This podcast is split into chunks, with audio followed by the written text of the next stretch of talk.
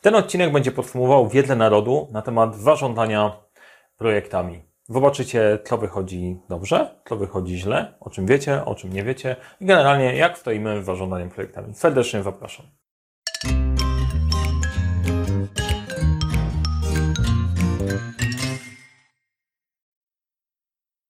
Cześć, nazywam się Mariusz Kapufta, a ten odcinek jest mega specjalny, bo zrobiliśmy go wspólnie, ja i Wy, odpowiadając na pytania, a wyniki były na tyle ciekawe, że postanowiliśmy to zebrać w formie e, osobnego filmu i je omówić, bo niektóre tematy mnie zaskoczyły pod kątem tego, jak były łatwe, a niektóre, które wydawały mi się totalnie łatwe, e, sprawiły Wam jednak, e, jednak trochę trudności. Jeżeli wypełniałeś quiz, no to możesz sprawdzić, gdzie wypadłeś pod kątem całości E, populacji. I myślę, że podobne akcje będziemy powtarzać, bo e, myślę, że to była fajna zabawa. Zresztą dajcie dać w komentarzu, kto wypełnił, jaki Wam wyszedł wynik i czy jesteście w niego zadowoleni. A teraz przechodzimy do samego tematu, e, o czym, o czym będę mówił, na czym, na czym polegał quiz, bo pewnie nie wszyscy go wypełniali, nie wszyscy brali w nim udział. Quiz. Trzy liczby na początek. Można je oczywiście pododawać. W sumie dają nam 119, 108, 10, 11. 108 osób wypełniło nam ankietkę. To stosunkowo dużo, jak na taką e, rzuconą na szybko i spontanicznie, słuchajcie, sprawdźmy, to, to wiemy. Było 10 pytań w quizie, które wyciągnąłem, które dotyczyły najczęstszych tematów, najczęstszych tematów projektowych. Część była sytuacyjna, część była taka ogólna. Zresztą generalnie ten test był bardziej na zasadzie ogólnego sprawdzenia wiedzy niż sprawdzenia sytuacyjnych tematów, ale na to mam pewien pomysł, e, może go, może go zrealizujemy też niedługo. E, I tylko jedna osoba, tylko jedna osoba wyciągnęła makwa, e, wyciągnęła makwa w tego, w tego quizu. Ciekawe, ale to znaczy, że nie był totalnie banalny, było trochę pułapek, było trochę wagwozdek, więc było, było co robić. Jak wyglądały wyniki rozkład wyników. No to tak jak widać na ekranie, a dla tych, którzy słuchają, to, to wysłyszę. E, mieliśmy średnio było 6,09 na 10 punktów, mediana 6 punktów i zakres punktacji od 3 do 10. Nie? Czyli to spoko, odcięliśmy 1 i 2 punkty. Najmniejszy wynik, wynik to były 3. Całkiem ładnie układa się po prostu krzywa rozkładu, e, rozkładu normalnego, czyli wydaje się, że całkiem nieźle, nieźle ten test, test został, został zrobiony. Jedna osoba, e, jedna osoba miała dychę. Jeżeli odpowiadaliście na test, wypełnialiście ankietę, to wiecie, ile punktów uzyskaliście, to wiecie, na w której części tego dzwonka rozkładu się znajdujecie. No i pytanie, jak to wpływa na Waszą ambicję? Czy poprawia, e, poprawia Wam poczucie, kurczę, jest w tym, w tym top, czy, e, czy raczej jest coś do popracowania, to do zastanowienia się dla Was. Ja chciałbym przejść przez, przez wszystkie pytania.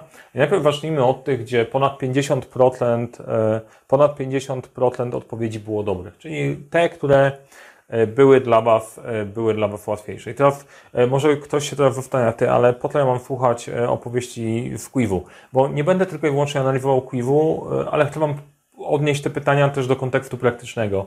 Dlaczego to jest ważne, na, dlaczego warto zwrócić uwagę i e, tak jak sobie wydaje sprawę, że część osób uznaje, że testy nie sprawdzają wiedzy i są głupie, beznadziejne w szkole, no to moje zdanie jest takie, że one sprawdzają wiedzę i pozwalają się nauczyć e, wielu rzeczy i żeby dobrze prowadzić projekty albo robić cokolwiek dobrego, podstawa teoretyczna naprawdę, naprawdę pomaga. Ze wszystkimi ludźmi, których z nami, którzy bardzo tlenie pod kątem ich wiedzy praktycznej, mają też mega, mega wiedzę teoretyczną, więc ja bym się tego nie bał. No i teraz tak, interferiusze. To było pierwsze, pierwsze pytanie odnośnie, interfer i odnośnie interferiuszy. Kim interferiusze są? I to jest pytanie po prostu hit, wszyscy wiedzą. Czyli albo to było pytanie totalnie proste, e, albo ja e, Albo ja tak świetnie uczę na tym kanale. Tak, bo interferiusze bierzemy pod uwagę wszystkie osoby, które mają wpływ na projekt. I to nie będą tylko i wyłącznie, tak jak często się popełnia błąd, że to są tylko osoby wewnątrz, e, wewnątrz firmy, tylko trzeba popatrzeć, trochę szerzej. W tym nie mieliście dużego problemu, e, super sprawa, e, i okej. Okay. Teraz pytanie jest takie, czy to z nimi robicie dalej w projekcie, bo trzeba to sobie przeanalizować i popracować w nimi we właściwy, we właściwy sposób. I na kanale powinniście znaleźć wideo o, o analizie interferiuszy. Proponuję tam wajrzeć, może, może być przydatne. Drugie pytanie dotyczyło sponsora. E, tutaj nie bez przyczyny Sponsor ma znak, ma znak dolara, e, bo faktycznie większość WAF też odpowiedziała tutaj dobrze i to jest mega, e, mega wynik, że główną rolą sponsora jest zapewnienie zasobów pieniężnych lub niepieniężnych w projekcie. Natomiast jest mega ważna rzecz. Niezależnie od tej kasy i zasobów, to jest taka funkcja mega formalna. I to, to pytanie jest takie naprawdę E, bardzo, e, bardzo formalne. Powiem, dlaczego e, pozostałe rzeczy tutaj, tutaj nie wpadają. Organizowanie wewnętrznego PR-u dla projektu i zespołu projektowego to nie jest rola sponsora, to jest rola kierownika projektu. Nadal to ty jako kierownik projektu musisz zadbać o PR, o zespół projektowy. Wspieranie i coaching dla kierownika projektu, sponsor nie musi tego robić. I to nie jest ta rola. Można sobie znaleźć mentora, który pomoże Ci w trakcie prowadzenia projektu, ale od sponsora nie musisz tego oczekiwać. Interweniowanie w sytuacji konfliktu też nie zawsze, bo to mogą być różne, różne sytuacje, gdzie Ty jako kierownik projektu masz to ogarnąć. E, no, z tych zostaje nam tylko i wyłącznie ta, zapewnienie, zapewnienie zasobów pieniężnych lub niepieniężnych. Natomiast rola sponsora jest generalnie szersza. To jest bycie czempionem projektu i upewnienie się, że ten projekt ma miejsce w organizacji bo e, niezależnie jakby do tego podchodzić, e, za projektem idzie polityka, e, za dostępem do wpływu, do, za dostępem do zasobów w organizacji też jest potrzebne jakieś sensowne, sensowne wsparcie i to jest głównie rola sponsora, żeby zapełnić to wsparcie, jeżeli jest, jeżeli jest potrzebne. I ta rola będzie szersza, ale to jest, to jest baza. Kolejne pytanie, które świetnie działa, tutaj przypiszę je sobie, nie? bo cały czas tłukę, tłukę, tłukę, żeby to robić, ale to jest w miarę znane. Zaczynasz projekt, który, dostajesz projekt, którego nie, który prowadził do tej pory ktoś inny. Od czego zaczniesz? Zawsze pytasz od kartę projektu. Cokolwiek byś nie robił w projekcie, karta projektu, brief, od czego zaczęliśmy, gdzie są wstępne założenia, bo to może się okazać, że ten projekt jest całkiem inny. E, jeżeli nie było karty projektu, to co wtedy, co wtedy trzeba zrobić? Zrobić ją, zrobić ją samemu. E, inne odpowiedzi, e, Webrać zespół, przekazać, kto jest szefem, ustalić spotkanie statusowe. Mm, to jest, najpierw musisz wiedzieć, o czym ty w ogóle mówisz, bo wpakujesz się na spotkanie, na spotkanie we mgle. Nie wiesz w ogóle, jaki jest punkt odniesienia i wtedy zespół kieruje tobą, a nie tym zespołem. Poprosić kartę projektu, to jest właściwa odpowiedź. Wybrać listę otwartych problemów, Oprócz karty projektu, to była druga rzecz, którą warto by było zrobić. Wybrać sobie czarny weszyt i wpisać kartę projektu z jednego szablonu, wybrać czarny weszyt, wybrać wszystkie otwarte tematy. To jest punkt startowy dla Ciebie i od tego trzeba zaczynać przejęcie każdego projektu. I tak na dobrą sprawę zaczynanie każdego projektu. Zaczyna się dokładnie od tego samego, żeby sobie uprościć życie. Uaktualnić swoje CV, to jest dosyć praktyczna, e, praktyczna odpowiedź, ale nie o, to, nie o to mi chodziło. E, jedna osoba chyba włapała moje poczucie humoru. Um, Okej, okay. to świadczy o moim poczuciu humoru. E, ciekawie. I żeby zacząć projekt, i jak chcecie robić to dobrze, to w sklepie i link do szablonu karty projektu znajdziecie pod tym, pod tym wideo. W naszym sklepie jest szablon karty projektu. Jak taką kartę projektu stworzyć, jak to ogarnąć, jak sprawdzić, czy ona zawiera wszystkie rzeczy, które powinna zawierać. E, to był e, pierwszy szablon, który wrzuciliśmy do sklepu. E, rozszedł się jak ciepłe bułeczki, jeżeli tak można mówić o, o szablonie. Znaczy, bo te bułeczki nadal są w, są w tym sklepie, znaczy bułeczek nie ma, jest szablon, możecie go kupić. Myślę, że nie będę e, dalej e, drążył tego tematu. Jak zaczynasz kartę projektu i chcesz to zrobić dobrze e, i masz wątpliwości, czy to robić dobrze, to ten szablon Ci w tym pomoże. Tak, a bułeczki też są dobre. E, jak robić rzeczy niemożliwe? To było kolejne pytanie. Że przychodzi do Ciebie szef z projektem niemożliwym do realizacji. Słuchasz go i wiesz, że to nie jest możliwe. To jest od czapy.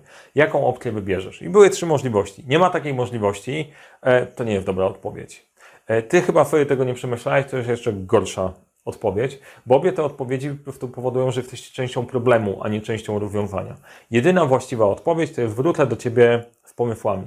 I na kanale jest film e, na temat e, robienia rzeczy niemożliwych. Warto go obejrzeć, jak komunikować w sytuacji, w której coś jest niemożliwe, jak to przedstawić, żeby nie być problemem, nie być postrzeganym za problem? I jednocześnie nie pakować się w przegrane, w przegrane sprawy. Warto tam spojrzeć, warto tam, tam wajrzeć, może Wam pomóc. Czyli dla wszystkich, którzy dobrze odpowiedzieli, zobaczcie jeszcze, jak to robić technicznie, żeby to miało ręce i nogi, ale to był właściwy kierunek. Wydawało mi się, że to pytanie jest bardziej podchwytliwe, a tu E, jednak nie, ale zobaczymy jak na sytuacyjnych quizzach będziemy sobie dawać radę. E, no i kolejna opcja dotycząca ryzyka, które też dobrze poszło. E, pytanie, które zaczynało się, ryzyko w projekcie to.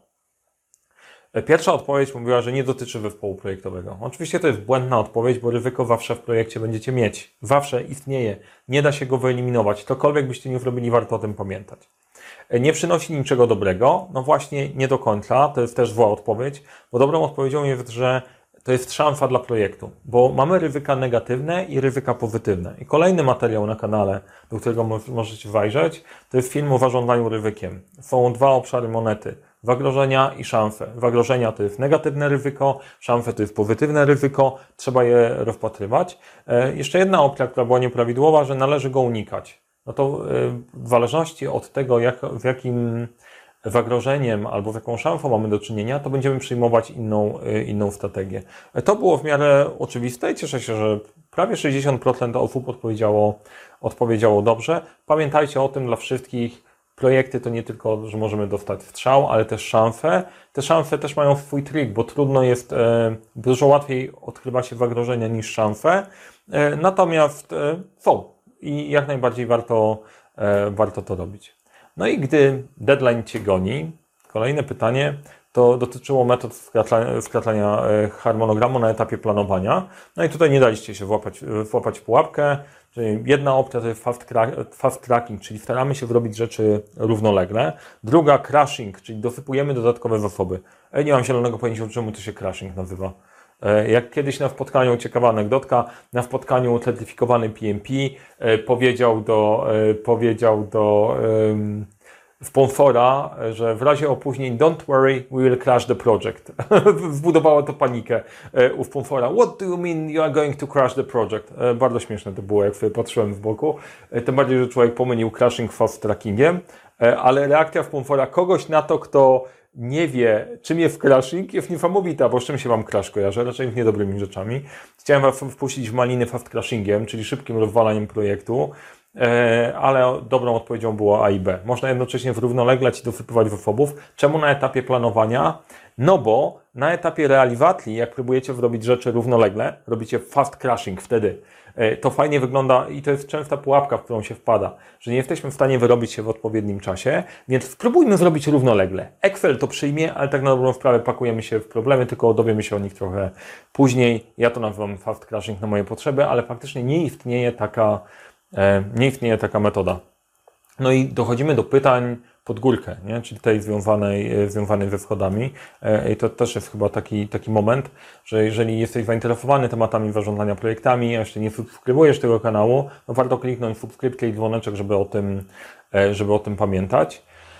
A my przechodzimy sobie do tych pytań, do tych pytań trudniejszych. O co chodzi w raportowaniu? I tutaj wchodzimy poniżej 50%.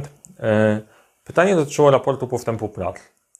E, czy raport powinien zawierać tylko informacje istotne dla sponsora? Bardzo dużo osób, prawie połowa odpowiedziała, że e, tak. Tutaj słową pułapką jest to słowo tylko, e, bo najczęściej nie jest tak, że są tylko i wyłącznie dla, dla sponsora. Czasem raport postępu prac zawiera rzeczy dla większej grupy. Natomiast tutaj mogliście wpaść też w pułapkę doświadczenia, bo ja zazwyczaj proponuję, żeby raport podzielić na E, sekcję osób, które, albo nawet na trzy różne raporty, na X, na X różnych raportów dedykowanych do konkretnych grup, bo co innego musi wiedzieć sponsor, co innego musi wiedzieć zespół, zespół projektowy. W każdym projekcie musi być wysyłany co tydzień, to jest błędna odpowiedź. E, częstotliwość zależy od, e, od projektu. Kiedyś chyba w jednym z odcinków mówiłem o częstotliwości, jak często wysyłać, wysyłać raport, bo nie to zależy, ale na pewno o tym mówię na szkoleniu. Powinien być nastawiony na przekazywanie odchyleń od planu. To była prawidłowa odpowiedź. Raport, znaczy jeżeli znamy plan, widzimy plan, wiemy jak to wygląda, w raporcie przede wszystkim powinniśmy pokazać rzeczy, które odbiegają od tego, na co się umówiliśmy, bo na te przede wszystkim będziemy reagować. Jeżeli coś idzie zgodnie z planem, nie musimy na to, e, na to kładzieć, kłaść takiego nacisku. Powinien być stworzony przez sponsora projektu Never. E, sponsor projektu nie wie, co się dzieje. On potrzebuje raportu, żeby w ogóle, w ogóle wiedzieć. Więc to absolutnie odpada. Jeżeli sponsor to robi, to jest źle. Czyli raport postępu prac powinien być nastawiony na odchylenia. I e, e, znowu opowiem Wam o szablonie, który jest dosyć fajny, który pomaga w pracy takiej na bieżąco, w egzekwowaniu zadań i robieniu E, nawet nie tyle raportów, to narzędzia, dzięki któremu jesteście w stanie komunikować się z zespołem i ze sponsorem, a mianowicie czarny zeszyt. To z kolei jest nasz bestseller. To jest e, najnowszy i najświeższy szablon w momencie, w którym to nagrywam, a jest mega bestsellerem. E, widać, że po prostu dobrze działa, e, fajnie funkcjonuje. To jest szablon, dzięki któremu jesteś w stanie wybrać wszystkie pytania, problemy, decyzje, zmiany w jednym miejscu i móc, móc tym na bieżąco, na bieżąco warządlać. E, tam masz szablon plus film, w którym opisuje w jaki sposób z tym pracować. Bardzo lubię ten szablon, bo zastanawialiśmy się też nad tym, jak on się przyjmie. On się super przyjął, super fajnie. Więc to jest kolejny element oprócz szablonu karty projektu. Jak masz te dwa, to masz 80% problemów e, w projekcie ogarnięte. Idziemy do kolejnego pytania. E, no i tu mi się przypomniał taki bardzo, bardzo stary dowcip. E, czym się różni ptaszek? Podobno ma jedną nóżkę bardziej. No jakiś mega abstrakcyjny. A drugi dziwny dowcip, który usłyszałem, to jest czy, pyta, czy ptaszek na gałęzi to siedzi, czy stoi? A I to w wstawie mam w odpowiedziach w komentarzu, w komentarzu, czy ptaszek na gałęzi siedzi albo stoi e, i w komentarzach to rozwiążemy. To a propos głupich dowcipów, ale akurat mi się tak skojarzyło, bo doszedłem do pytania o, projekta, e, o projekty i wydawało mi się, że to jest totalnie proste, e, totalnie proste pytanie, jakie są cechy charakterystyczne projektu, a to pytanie wpadło jako jedno, jedno z trudniejszych. Jedna w opcji to było używanie wefobów trwanie w czasie i nieprzewidywalność. E, no i to jest prawda. Te elementy ten projekt, projekt ma, w używanie wefobów tak, ale tak samo mają to działania operacyjne. Trwanie w czasie tak, mają to działania operacyjne. Nieprzewidywalność to nie do końca jest cecha projektów, bo da się dużo rzeczy przewidzieć, nawet jeżeli mamy do czynienia z projektem całkiem od czapy. Kolejna zła odpowiedź, czyli w używaniu wefobów trwanie w czasie stopniowe doprecyzowanie. Ok, to są niezłe, niezłe cechy, ale one nie wyróżniają, nie są unikalnymi dla, dla projektu. Tymczasowość, używanie zasobów, nieprzewidywalność. E, prawidłową odpowiedzią projekt ma trzy cechy. Tymczasowość, czyli musi się zakończyć, ma mieć koniec. Druga rzecz to jest unikalność. Każdy projekt jest unikalny i to jest e, mega rzecz. E, jeżeli robicie jakiekolwiek projekty, warto, żebyście sobie wdali w tego wprawę, że wytworzycie coś z niczego, coś całkiem nowego. I to jest, to jest trudne, to jest po prostu trudne. Nikt nie wie, nie wie jak do tego podejść, jak to zrobić i wy zaczynacie, zaczynacie to tworzyć. Dlatego to są trudne rzeczy, bo trzeba się nauczyć to budować, e, nauczyć się pracować ze sobą we pole, komunikować, dużo rzeczy się dzieje. E, to, jest, e, to jest mega ważne odnośnie unikalności. Zawsze jest nowe. I stopniowe doprecyzowanie projektu uczymy się w trakcie.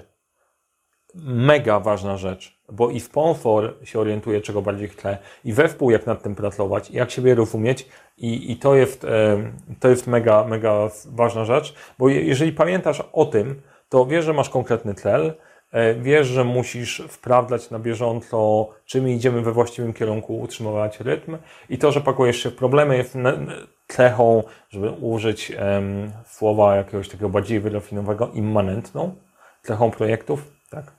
E, ważne słowo użyte. Po prostu projekty takie są i tyle. E, dlatego warto, e, znaczy dlatego, dlatego są ciekawe nie? i dlatego jednocześnie są trudne. Nikt nie mówił, że będzie proste i słowa dotrzymał. Kolejne dotyczyło pracy z interferiuszami. Tak jak pytanie odnośnie identyfikacji interferiuszy poszło Wam bardzo dobrze, to jeżeli chodzi o, o metody współpracy już różnie, bo pytanie brzmiało, jakie strategie możesz zastosować, kiedy pracujesz z interferiuszami w projekcie? E, udało mi się Was zmylić. E, synergia, motywacja, adaptacja, responsywność, taktowność. E, to jest super. E, każda z tych rzeczy, którą tam wymyśliłem, jestem z siebie dumny, bo e, jeszcze jak e, uważni obserwatorzy zobaczą, że tam model SMART ukryłem, nie? Synergia, motywacja, akceptacja, responsywność, aktywność. Smart. Genialne. Ja to muszę kiedyś opatentować, e, ale to specjalnie Was wkręciłem, przepraszam za to, ale cieszę się, że mi się udało, bo e, okej, okay, są jakieś tam tematy, natomiast tu chodziło mi o e, strategię pracy z interferiuszami po analizie, analizie macierzy, macierzy interferiuszy. Czyli współpraca, wyłączanie, to, to nie ten case, budowanie sieci powiązań, wspieranie, pomaganie, to też pułapka. E, utrzymanie relacji, informowanie to są dwie strategie, są cztery.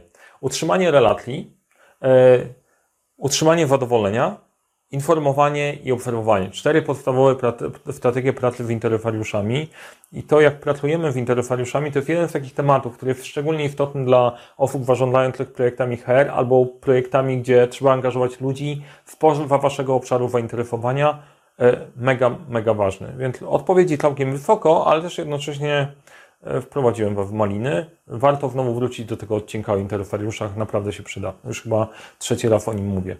E, Robienie projektów, o których nikt nic nie wie. I tutaj możemy się kłócić, bo dostajesz do realizacji projekt, w którym nie wiadomo o co chodzi. Szef wrócił w konferencji i powiedział, chcę to mieć, wymyśl jak to zrobić. Nie ma kogo wpytać, nikt tego nie robił. Z jakiego podejścia do projektów korzystasz?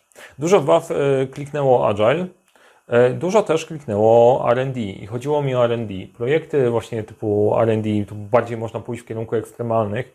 E, W jednym z odcinków opowiadałem o pięciu typach projektów i war, warto tam zajrzeć. To są projekty e, Agile i podejście Agile jest kwestia bardziej, bardziej filozofii. Można ją zastosować do, do, do każdego. E, Scrum to jest, o Scrumie, o Scrumie też mówiłem, dobrze, dobrze działa w środowisku, w którym wiemy mniej więcej, co mamy zrobić, ale musimy to przetestować, w jaki sposób to działa. Natomiast są projekty totalna mgła. I wtedy musimy do tych projektów podejść e, całkiem inaczej, krok po kroku.